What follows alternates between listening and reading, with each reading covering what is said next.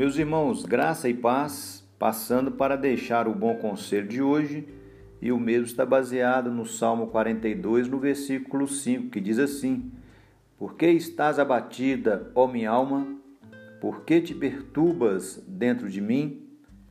O salmista, ao fazer essa pergunta, ele nos leva também a realizarmos a mesma pergunta no dia de hoje.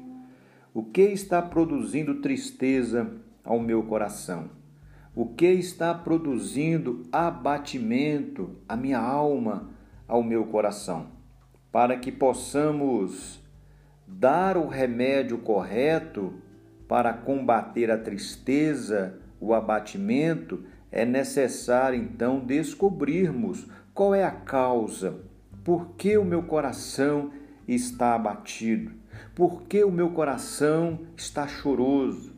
Ao olhar para o Salmo 42, nós percebemos nos primeiros versos do Salmo, em especial no verso 1 e 2, que a causa do abatimento do salmista naquele contexto é porque ele estava sendo privado da comunhão com Deus no templo, na casa de Deus.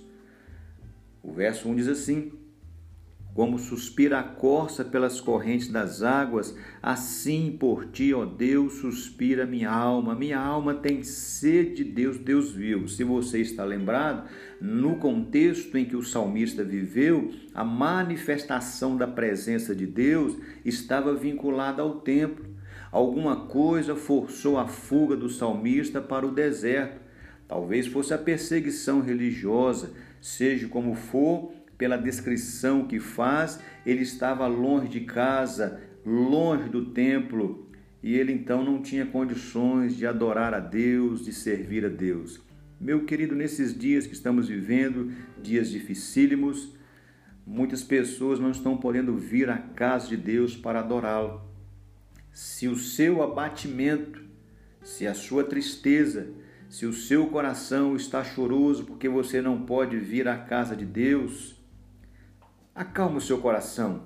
Você terá essa oportunidade, mas não perca a oportunidade onde você está de prestar o seu culto a Deus. Não, não perca a oportunidade de ter comunhão com Deus.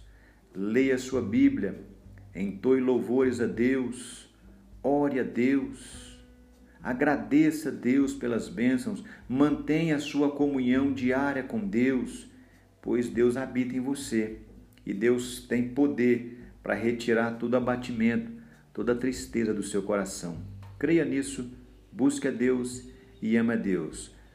Que Deus te abençoe, que o seu dia seja em paz. Um forte abraço do pastor Romildo.